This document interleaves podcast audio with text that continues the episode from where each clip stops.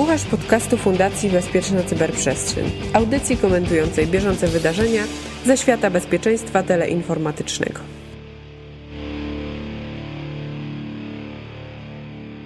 Sto czterdzieści jeden to liczba atomowa pierwiastka, którego jeszcze nie ma, ale będzie. To trochę jak nasz odcinek. Jeszcze go nie ma, ale będzie. Odcinek 141 ma dwóch ojców, Mirka Maja i Łukasza Jachowicza, a gdybyśmy byli radiem, a nie podcastem, to słuchalibyście nas w bardzo porannym bloku. To chyba słychać po tym moim wstępie, nie? No tak, no, no ale więc... świeże głosy y- mamy takie poranne.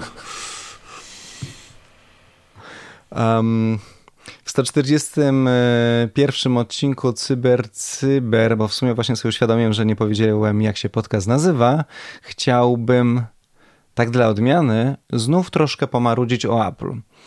Powiedziałbym, że dawno tego nie robiłem, ale w sumie jedynym powodem, że dawno tego nie robiłem jest fakt, że dawno nie nagrywaliśmy odcinka, który nie byłby zaworem bezpieczeństwa.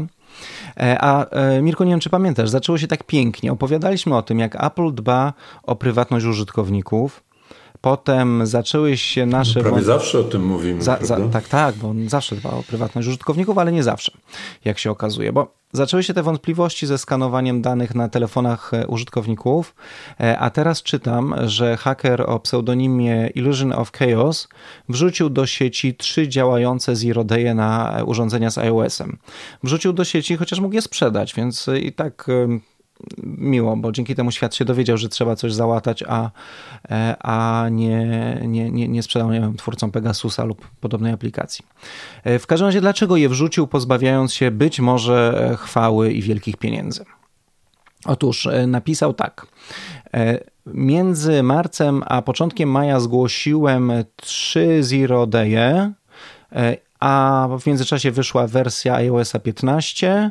E, jeden iOS, e, znaczy jeden z tych Zero Day został e, naprawiony w, w, w międzyczasie, ale Apple zdecydowało się w ogóle o tym nie powiedzieć, że, że, że go naprawiło i generalnie jestem bardzo nieszczęśliwy z powodu tego, jak traktuje się ludzi z próbujących korzystać z programu Bug Bounty Apple'a. I te podatności, które zostały ujawnione publicznie, nim zostały e, w pełni załatane, pozwalają na przykład e, dowolnej aplikacji e, zorientować się, jaki adres e-mail jest skojarzony z kontem Apple'a używanym na danym urządzeniu, czyli taka rzecz, którą Apple teoretycznie chciał ukryć przed wszystkimi. Można sprawdzić, jakie jest pełne dane E, imię, nazwisko, e, token autoryzacyjny Apple ID, mm, możliwość przeczytania bazy kontaktów, e, część współdzielonych E, można odczytać sobie bez pytania użytkownika o zdanie na przykład, jakie numery ma e, w tym takim, w ulubionych, to się chyba nazywa na, na iOSie. No i generalnie można grzebać po książce adresowej. Można też sprawdzić, e, czy jakaś inna aplikacja jest zainstalowana, jeżeli wiemy, jakiej aplikacji szukamy. No i wreszcie możemy używać Wi-Fi bez pytania, proszenia o zgodę. I odezwał się wtedy też Jeff nie, Jeff Johnson to rok temu się odezwał, bo też zwracał wtedy uwagę na, na taki problem, że Apple e, nie do końca, nie wiem, ogarnia swój program bug albo się przejmuje nim i po prostu bardzo często nie łatają błędów, które są zgłaszane przez niezależnych um, researcherów. To, to chyba nie jest taki wzór postępowania, jaki byśmy e, chcieli widzieć u firmy, która po pierwsze szczyci się ochroną prywatności, e, reklamuje się, że jest dba o bezpieczeństwo, no i bądź co bądź ma trochę odłożonej gotówki na to, żeby zatrudnić dodatkowych programistów, jeżeli się obecnie nie wyrabiają z naprawianiem zgłaszanych błędów. No, rzeczywiście do tej pory, jak rozmawialiśmy o prywatności, albo nawet szerzej bezpieczeństwie różnych rozwiązań, to Apple, e, no, się to wszyscy podpadają, tak? No, natomiast e, gdzieś tam wspominaliśmy, że ten ekosystem Apple'a jakoś się broni, ale wychodzi na to, że coraz więcej dziur w tym murze otaczającym ten ekosystem e, się znajduje i coraz więcej e, jest kłopotów. Tak sobie myślę, zastanawiam się nad przyczyną, bo chyba to, co na koniec powiedziałeś, że sobie po prostu nie radzą z programem Backpanty. Ja myślę, że tak rzeczywiście może być, dlatego że oni chyba po prostu wyrośli z tej no włas, przez siebie samych stworzonej kultury, gdzie nie będąc tym open source'em, no to nie są otwarci na takie rozwiązania, które towarzyszą rozwiązaniom open source'owym. I no, może po prostu tam najzwyklej w świecie na przykład brakuje ludzi, tak, no, albo w ogóle nie rozumieją tego procesu, no, ale skoro uruchamiają taki Apple Security Bounty program, no to, to są na tyle też profesjonalną firmą, że powinni przewidzieć różne nowe potrzeby pojawiające się wraz z takim programem. Tym bardziej, że okazuje się, no to wspomniałeś tu o jednym researcherze, ale to nawet w tym, w tym blogu e, Illusion, e, Illusion of Chaos, tak, te, te, to się nazywa, też jest wspomniani są inni backbanderzy, e, którzy też narzekają, wśród nich zresztą Wojtek Reguła e, z Polski, którzy też narzekali na, na ten proces, więc coś jest nie tak, jest coś do poprawy. Ja tylko nie wiem, bo dokładnie nie śledziłem wiadomości związanych z tym, o czym rozmawiamy. O, oprócz tych informacji Apple'a, o których wspomina sam bloger, czy ostatecznie e, jakaś reakcja była już po tej publikacji? Czy ty wiesz to? E, prawdę mówiąc, e, nie pamiętam, bo śledziłem to wtedy, kiedy się przygotowałem. No bo na tydzień nagrania. ma, prawda? Mniej więcej a, tydzień ma, ale chyba nie, nie było żadnej chyba reakcji jakiejś specjalnej. No na pewno nie było żadnej aktualizacji iOS-a w ciągu ostatniego tygodnia. Więc, a to jest ta najbardziej oczekiwana reakcja, moim zdaniem. No i w changelogu powinny się znaleźć informacje, że został załatany jakiś błąd y, i byłoby też miło podziękować osobie, która zgłasza taki błąd.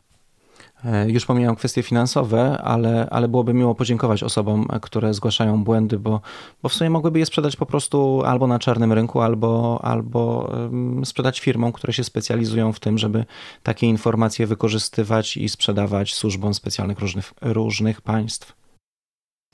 No, no, po prostu jest to duży błąd, y, bo ze strony Apple'a, dlatego że jak tak y, będą dalej postępowali, no to właśnie to, z czego no byli znani, że jednak no można było troszeczkę y, jakby lepszą ocenę za to bezpieczeństwo im przypisać, to za chwilę będzie po prostu no, tyle tych dziur, o których wspominaliśmy i jeszcze pojawią się właśnie exploity, czy tam jak tam proof of concept, wszystko jedno i, i po prostu znacznie ten, ten wizerunek na uszczerbku y, będzie miał mocno. A propos takich rzeczy związanych z prywatnością. E, spotykałeś się kiedyś z ludźmi, którzy przed spotkaniami, kiedy się jeszcze dało to robić, nie mówię o spotkaniach, tylko o tym, co robili, e, którzy wyciągali baterie z telefonów, nim się e, zaczynali rozmawiać? Albo nim szli na spotkanie? Tak, tak. To widziałem takie, byłem świadkiem takich sytuacji. No ja też i coraz częściej dochodzę do wniosku, że mm, jest trochę prawdy w takim zdaniu, że jeżeli nie jesteś paranoikiem, to znaczy, że czegoś nie wiesz. E, ostatnio, znaczy, wydaje mi się, że już wspominaliśmy o tym, że Apple ogłosił, że funkcja znajdź mój telefon będzie działała również wtedy, kiedy ten telefon będzie wyłączony. I ludzie zaczęli się zastanawiać, badać ten temat i pisać o tym, w jaki sposób to może działać.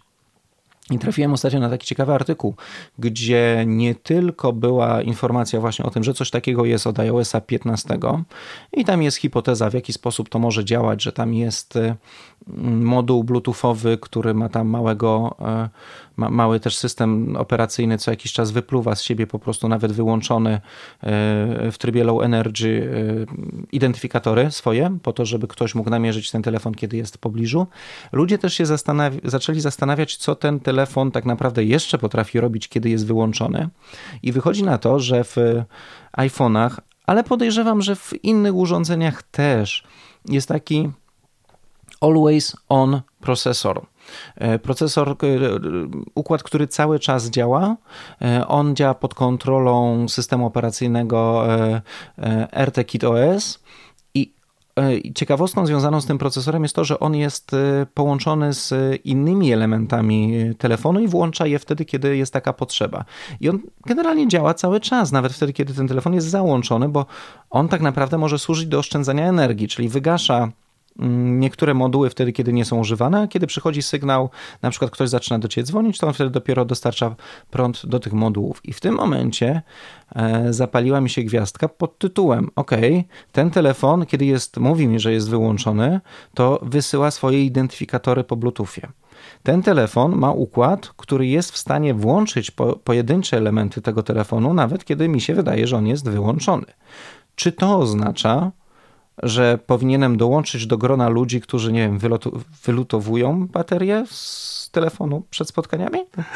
Nie, już to, już to widzę ciebie właśnie z tym zestawem do wylutowania e, tego, ale rzeczywiście ciekawe jest, że kiedyś yy, yy, można było to robić, teraz nie można i, i zastanawiam się, właściwie do końca nie ma takiej prostej przyczyny, oprócz tego, że no, no jedyną taką sensowną, sensowne wyjaśnienie, które zresztą po latach dopiero powstało, to bym mógł powiedzieć, no jeżeli robią już dzisiaj telefony wodoszczelne, no to e, trudno by było sobie wyobrazić tutaj taką, e, w takim układzie, chociaż można było też sobie wyobrazić, myślę, że to też jest możliwe, ale mimo wszystko dobra, żeby tam jeszcze e, rozkładać ten telefon i żeby dalej był wodoszczelny.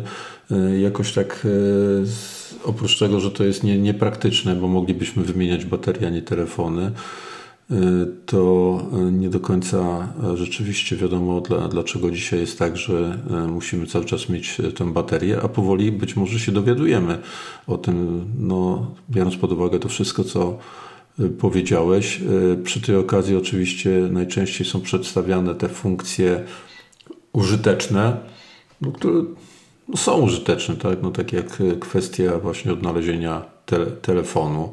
Myślę, że już pewnie nie jednej osobie pomogła, ale no fajnie by było też pobadać dokładniej i mieć jakąś e, bardzo przejrzystą politykę prywatności producentów tych telefonów w sprawie tego, co jeszcze innego się robi. No bo co jest możliwe, to to już gdzieś tam pewnie też zahacza o, o, o kwestię tego, kto co wyciągnie, tak? W, w rozumieniu takiego hackingu takiego telefonu, ale co oficjalnie jeszcze jest robione.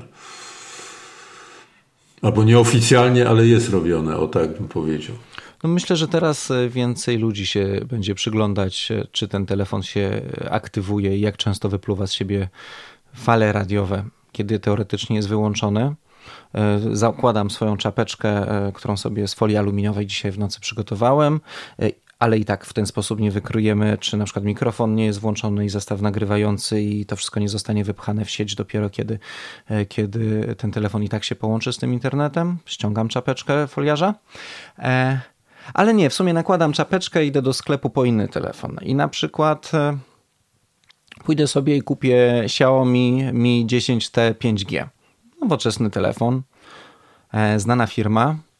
E, mogę sobie zrobić research na jego temat chwilę wcześniej i wtedy się dowiem, że Litewskie Narodowe Centrum Cyberbezpieczeństwa zbadało trzy telefony e, dalekowschodnie, właśnie ten wspomniany Xiaomi, Huawei 545G i jeszcze trzeci, w sumie zrobiłem błąd, bo powinienem chwalić ten trzeci. OnePlus, tak? Tak, OnePlusa. OnePlus 8T. Tak, OnePlus 8T. I w tym ostatnim od razu powiem, e, do niczego się nie przyczepili, e, ale za to ten Xiaomi mnie trochę zmartwił, bo okazało się, że jak go dokładnie zbadali, to znaleźli w nim moduł służący, który może wysyłać historię przeglądanych stron, historię wyszukiwań do, do producenta.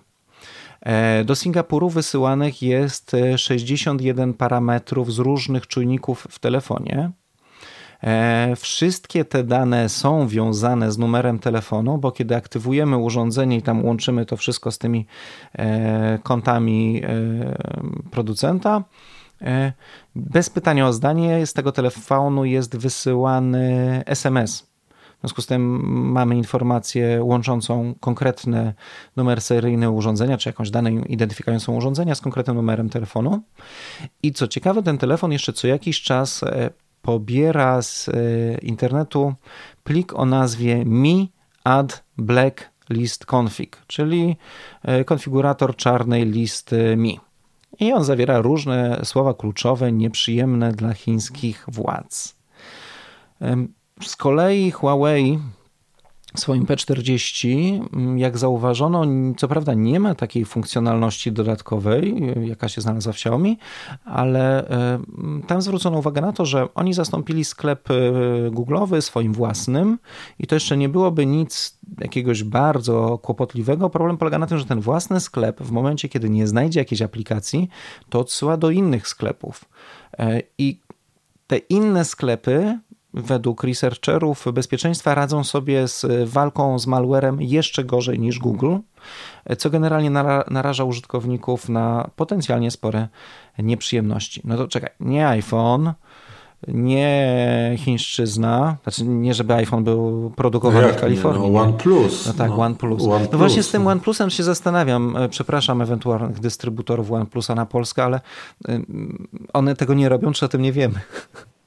No, tak, no zawsze można powiedzieć, że e, nie wiem. Natomiast ja bym zaczął od tego, bo e, ci, którzy natrafią na taką wiadomość e, tego litewskiego Narodowego Centrum Cyberbezpieczeństwa i no to od razu będą bili na alarm chińskie telefony i są tam wspomniane trzy chińskie telefony. Warto rzeczywiście się w to wczytać, dlatego że no tak jak już zacząłeś tutaj opowiadać, to jest no kompletnie inna sytuacja we wszystkich trzech przypadkach. E, to, no na koniec to no chyba aż tak jesteś, e, jesteśmy podejrzliwi, że mówimy, no nie no, OnePlus nic, no ale czy to możliwe, czy to możliwe?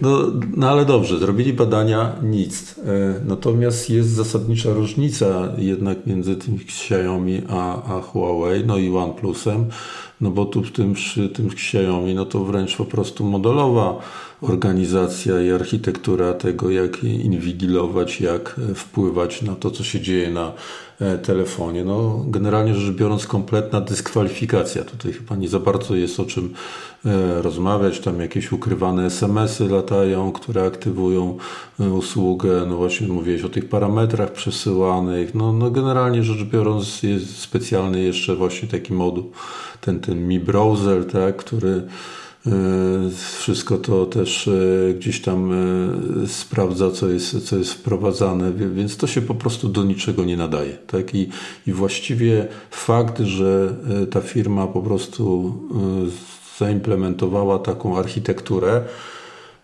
w swoich telefonach, no dla mnie w ogóle no w tym obszarze telefonów jest to dyskwalifikujące. I jeszcze bym powiedział, no bo można było się bronić że no to, to gdzieś tam poza Europą, bo tu jest GDPR i tak dalej. No raz, że to taka słaba obrona, a drugie, że no co się okazuje, te telefony, które są w Europie, no nie są uruchomione te funkcje, ale, ale one są po prostu, tylko są nieaktywowane i według e, Litwinów przynajmniej one mogą być w każdej chwili aktywowane. Więc no, mówimy jednak po prostu o takiej z punktu widzenia tych, tych różnych rzeczy, z którymi się nie zgadzamy, o takiej noszonej bombie przez użytkownika takiego telefonu. Natomiast Huawei, no, no to, to, to jest tak, no taka słabość, która jest znana od, od lat. No przez lata po prostu to byśmy, tak jakbyśmy cofnęli e, Google'a przez ileś lat e, do tyłu, gdzie bardzo słabo było z analizowaniem bezpieczeństwa aplikacji e, w sklepie Google Play. No, Pamiętajmy o tym, że tutaj Huawei tworzy pewnie swój, e, od nowa swój ten e, system e, tych sklepów. No i, i, po prostu te słabości, które nadal zresztą są w Google, może nie na taką skalę, są tutaj powtarzane. Dopóki nie ma odnalezionych, wskazanych tych bezpośrednio inwigilacyjnych funkcji, no to ja bym gdzieś to porównał słabsze, prawda, słabo, że tak jest, ale słabsze niż, niż gdzieś w sklepie Androida, ale to, to mniej więcej dla mnie to jest to samo. Znaczy, no, ja zawsze mam w tym, w tym momencie pytanie, to czego używać do komunikacji? I jest taki człowiek w Polsce, który chodzi wszędzie ze swoją starą Nokią, twierdząc, że E, twierdząc, że ta stara Nokia zapewnia mu bezpieczeństwo, ale z drugiej strony słabości protokołu GSM, która, która jest wykorzystywana przez tę starą Nokię, powodują, że gdyby ktoś chciał, to jego rozmowy bez problemu można podsłuchać, jego SMS-y przechwycić. Także stara Nokia odpada. Odpadają współczesne telefony. No to, to właściwie co? Jak zachować, znaczy to, to w ogóle nie jest, y, znaczy pewnie z 2, 3, 4, 5 lat temu bym pomyślał, że to jest jakiś taki wydumany problem, ale ostatnio ciągle dostajemy informacje, że europejscy dziennikarze e, albo, nie wiem, działacze praw człowieka, albo aktywiści w ogóle, którzy niekoniecznie e, mają po drodze z rządem rządzącym w danym kraju, są na celowniku i na ich telefonach znaleziono oprogramowanie szpiegowskie, które zostało im tam podrzucone. No to czego właściwie mamy używać do komunikacji? Spacerów do lasu i na stację benzynową. Co, coś takiego. E, ja, ja po prostu uważam, że yy, znaczy mówimy tutaj o różnych zagrożeniach, które występują. Ja bym powiedział w ten sposób, że oprócz takich przypadków, gdzie to pewnie no, Chińczycy uruchamiają, tak jak było w przypadku tego Xiaomi, yy, mogą nawet masowo, yy, żeby uruchamiać, żeby ograniczać dostęp do jakichś informacji, no po prostu działania cenzorskie, to te wyspecjalizowane, o których też trochę tutaj wspomniałeś, no to one jednak nie są masowo y, używane, I, ale z drugiej strony po prostu bym przyjął taką interpretację, że jeżeli się obawiasz, że z jakiejś przyczyny to możesz być ty obiektem zainteresowania, no to, to się powinieneś obawiać tak i powinieneś od razu z góry założyć, że to może się przydarzyć również y, w Twoim y, telefonie i to nie ma co tu po prostu tutaj się oszukiwać, że teraz znajdziemy jakieś rozwiązanie. No, jakimiś rozwiązaniami pośrednimi albo tylko pośrednimi jest używanie bezpiecznych komunikatorów, jakichś platform dodatkowych, ale to jest usunięcie tylko części potencjalnych zagrożeń, na pewno nie wszystkich, no bo no jakby obserwacja, siedzenie w cudzysłowie, kolokwialnie mówiąc, na tym telefonie w wyniku oprogramowania szpiegowskiego daje dostęp w praktyce do, do kanałów e, voice'owych, tak? I, I tutaj to, czy się używa e, jakiejś aplikacji, no to niewiele da. To, to ta aplikacja gdzieś po drodze będzie działała, prawda? Ale nie na samym telefonie. Czy metody są, ale e, są dość drogie. Ja słyszałem o człowieku, który unikał kontroli czy, czy unikał przechwycenia danych na swoim telefonie, bo po prostu, no, ale on akurat pracował w wysokobudżetowej i wysokomarżowej branży, że się tak wyrażę. E, dostawał codziennie nowy telefon. E, nowy telefon nie łączył się z siecią telefoniczną, tylko miał zamontowane wyłącznie komunikatory, które się łączyły przez bezpieczny router gdzieś dalej. I tyle. No ale to nie jest no. rozwiązanie dla kogoś, kto pracuje po jasnej stronie mocy. No nie, no wtedy by właściwie, no, krótko mówiąc, trzeba chodzić cały czas z folią na głowie. No. no i wracamy do... No to jest niewygodnie i brzydko się wygląda. No teraz wiesz, co, co, tak, taka moda, no. no zim, Kiedyś... Chociaż zima idzie, można ją ukryć przed, pod czapką, prawda? To będzie... Tak, ale za to na, na śniegu cię będzie dobrze widać, bo będziesz się błyszczał. No dobra, to teraz tak, to, to, to, to, to żeby już nie było tak zupełnie pesymistycznie, to, to gdzie sięgnąć, żeby dostać informację, czego używać? Bo podejrzewam, że komunikatory też nie każdy jest ok. No, y, powstał nowy raport Mozilla tak, na ten temat, y, bo myślę, że y, o tym wspominasz, gdzie oceniono zdaje się 21 e, aplikacji no, powszechnie nazywanych komunikatorami albo takimi po prostu do kontaktowania się e, również z funkcjami wideo, co warto zaznaczyć, bo to jest coś, co stało się powszechne w dobie pandemii i niektóre aplikacje, które tego nie miały, no to dzisiaj już mają. Y, no i akurat no, fajny raport, bo można sobie wyrobić y, zdanie na temat tego, co jest bezpieczne, co nie, na ile. No bo wiadomo, że z tymi komunikatorami to jest tak, że one są używane w mojej ocenie w dwóch głównych celach. Jeden no to to jest ten, który my pewnie w świecie bezpieczników kojarzymy przede wszystkim, czyli zachowanie poufności komunikacji, a drugi to jest taki e, socialowy, tak, który po prostu gdzieś tam gromadzi,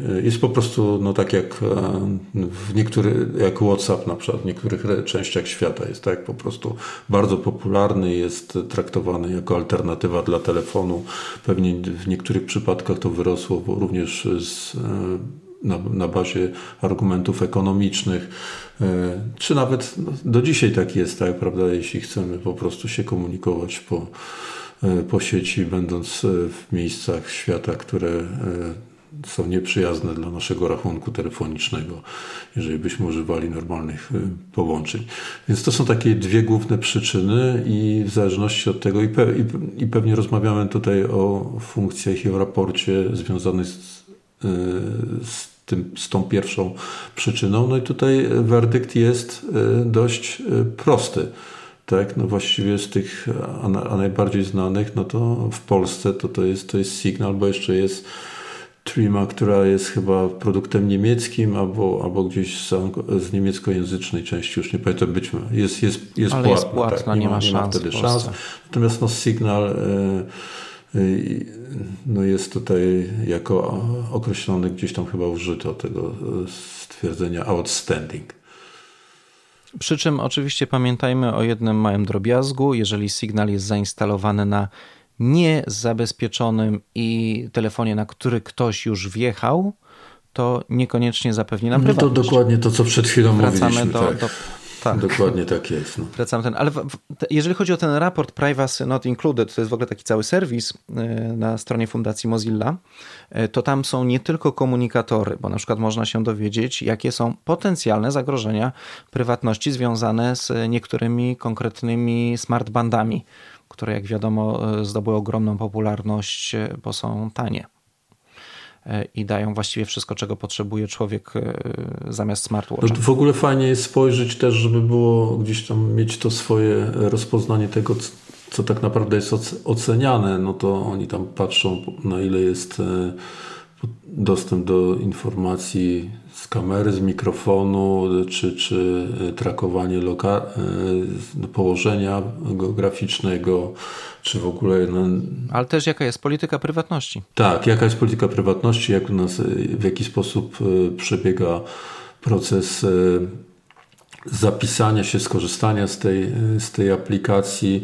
No i, i też co ciekawe, e, nie, pamię, nie pamiętam, czy to było we wcześniejszych raportach, ale no tutaj coraz, taki trend polegający na tym, że coraz częściej i to pewnie będzie w przyszłości coraz bardziej też e, rosło, przyglądamy się funkcjom sztucznej inteligencji, co oczywiście jest dość trudne, bo nie zawsze można w bardzo prosty sposób e, odnotować e, i zidentyfikować te, te funkcje, a tym bardziej na czym one polegają, no ale przynajmniej autorzy tego raportu też próbując, zakładając, jak nie mam, że ich zaawansowane funkcjonowanie w tych, tych rozwiązaniach no jest kolejnego rodzaju zagrożeniem, z czym się osobiście zgadzam. No, generalnie zapraszamy przed zakupem nowych zabawek na, na, na serwis Privacy Not Included na stronie Fundacji Mozilla. Nie ma tam wielu produktów takich, znaczy, to nie jest kopia Allegro, e, tylko, ale ale generalnie ma, warto się zorientować, do jakich funkcji związanych z urządzeniami mogą E, być zastrzeżenia. I to w sumie tyle w 141 odcinku podcastu Cyber Cyber. Bardzo privasy nam dzisiaj wyszło, tak? Bardzo no, privasy nam wyszedł. Będzie, ma, ma, będziemy odsyłali. To będzie, nie, nie, no będziemy ładnie mieli taką mamy sytuację, jakby będzie o privacy, to będziemy zawsze. Proszę sięgnąć do 100, 141 odcinka Cyber Cyber. Tak, to jest bardzo ładna, palindromiczna liczba od początku i do końca czytana jest taka sama. Jest również jednym z elementów, taki, jeżeli dobrze taki pamiętam. cyfrowy kajak. Taki cyfrowy kajak. Jest również jednym z elementów bodajże pięciu albo sześciu trójek pitagorejskich. Także to jest bardzo charakterystyczna liczba, łatwo zapamiętać. Musisz zrobić o tym odcinek. E, e, jak to? Trzy e, Trzy minuty o świecie. Przepraszam, Świat że nie pamiętam. Minuty. Świat trzy, ale nie pamiętam dlatego, że chyba zaniedbałeś. Wiesz, no niestety priorytetem jest cyber-cyber. Ale, ale masz tutaj darmowy product placement, więc masz dobrą moment do, do powrotu. Tak, od razu, bo ja dostaję co jakiś czas pytania. Tak, świat w 3 minuty wróci. Tak, kolejne odcinki są rozgrzebane. Nie, nie wypuszczę, dopóki nie będę miał górki co najmniej czterech odcinków, bo z przyczyn e, ogólnorodzinnych jest taka sytuacja, że mam trochę dużo nieprzespanych nocy. No to temat na jeden już masz.